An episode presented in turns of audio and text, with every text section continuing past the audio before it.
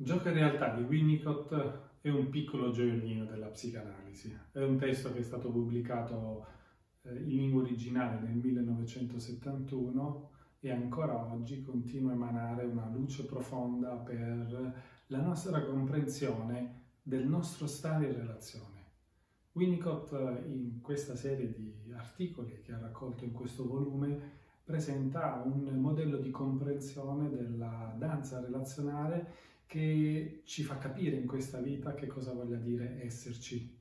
C'è un movimento tra il sé e l'altro, tra il soggetto e l'altro, attraverso cui noi possiamo veramente compiere quel percorso dove abbiamo la sensazione di esserci. Una delle cose più belle che possiamo trovare in questo testo è anche una concezione particolare della creatività Winnicott ci insegna che la creatività non consiste nel diventare artisti, ma nel diventare ciò che si è. Ed è proprio di questo eh, ciò che siamo che Winnicott eh, cerca di eh, occuparsi dando una matrice relazionale alla concezione del soggetto.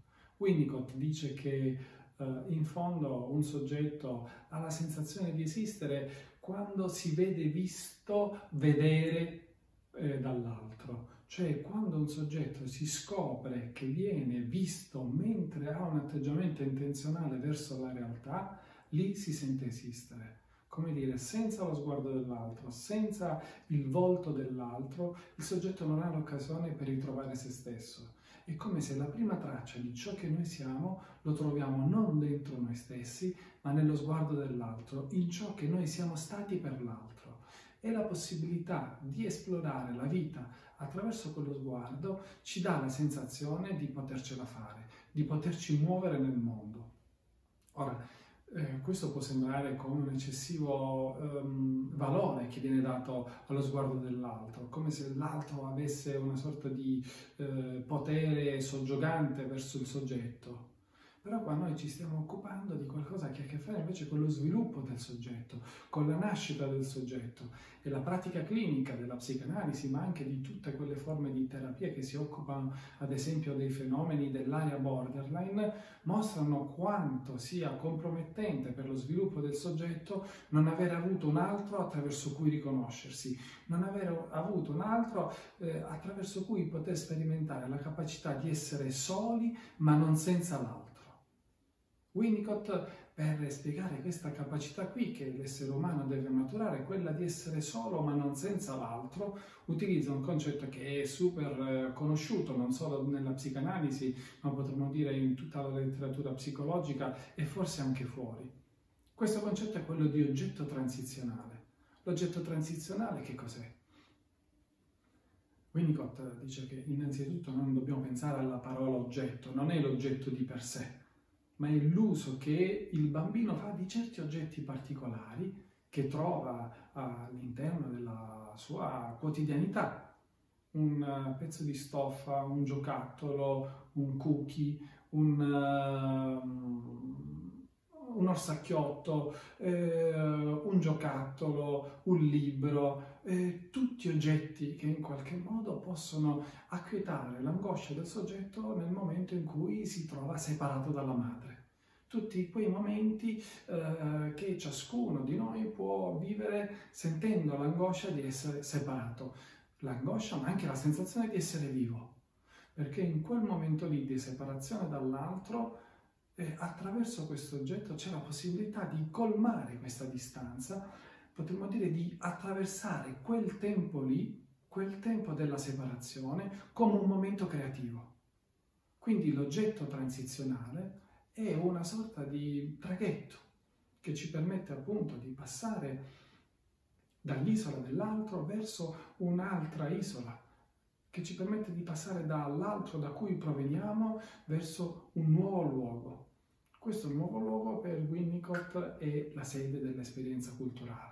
Infatti, se noi ripercorriamo i capitoli che compongono questo libro, troviamo diverse osservazioni che intrecciano questa costituzione relazionale del soggetto, che si costituisce grazie al riconoscimento dell'altro, la funzione dell'oggetto transizionale, che è una eh, funzione che permette al soggetto di avere un rapporto con qualcosa che non è me, ma si illude il soggetto che possa essere un pezzo di sé.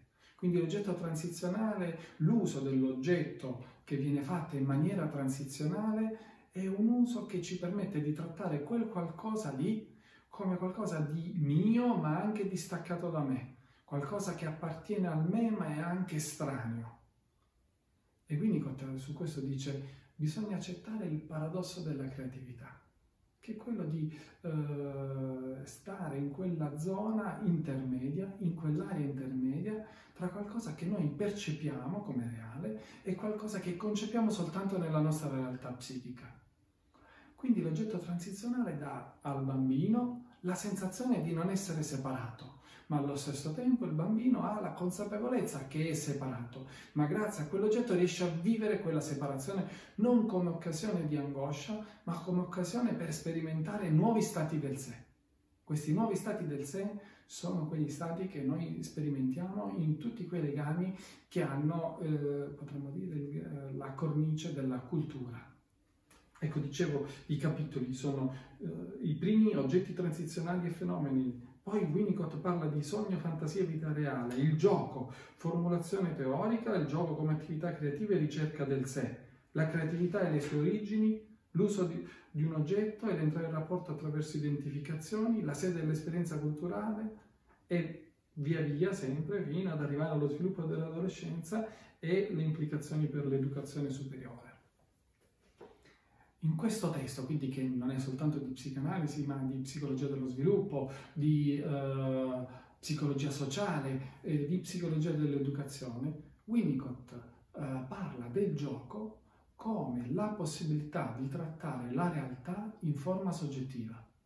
E l'oggetto transizionale è il prototipo di esperienza attraverso cui noi possiamo comprendere che cosa vuol dire giocare con la realtà, che cosa vuol dire trattare la realtà come un qualcosa che appartiene sia al non me, ma anche a me, qualcosa che è a confine tra la nostra percezione della realtà e il nostro sentirci, eh, il nostro sentirci.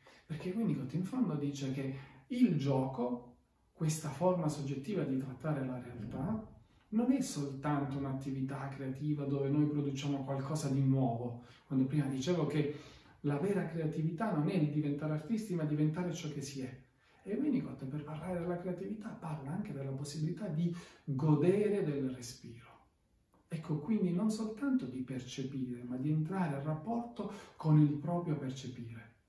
È per questo che diventare ciò che si è è un'esperienza creativa perché nel momento in cui noi entriamo in rapporto con ciò che siamo, in fondo ci muoviamo, potremmo dire, al confine tra la realtà psichica, tra quello che è il nostro mondo interiore e la realtà esterna. Ed è in questa dialettica, in questo slancio tra mondo interno e mondo esterno che noi possiamo sentire di esserci.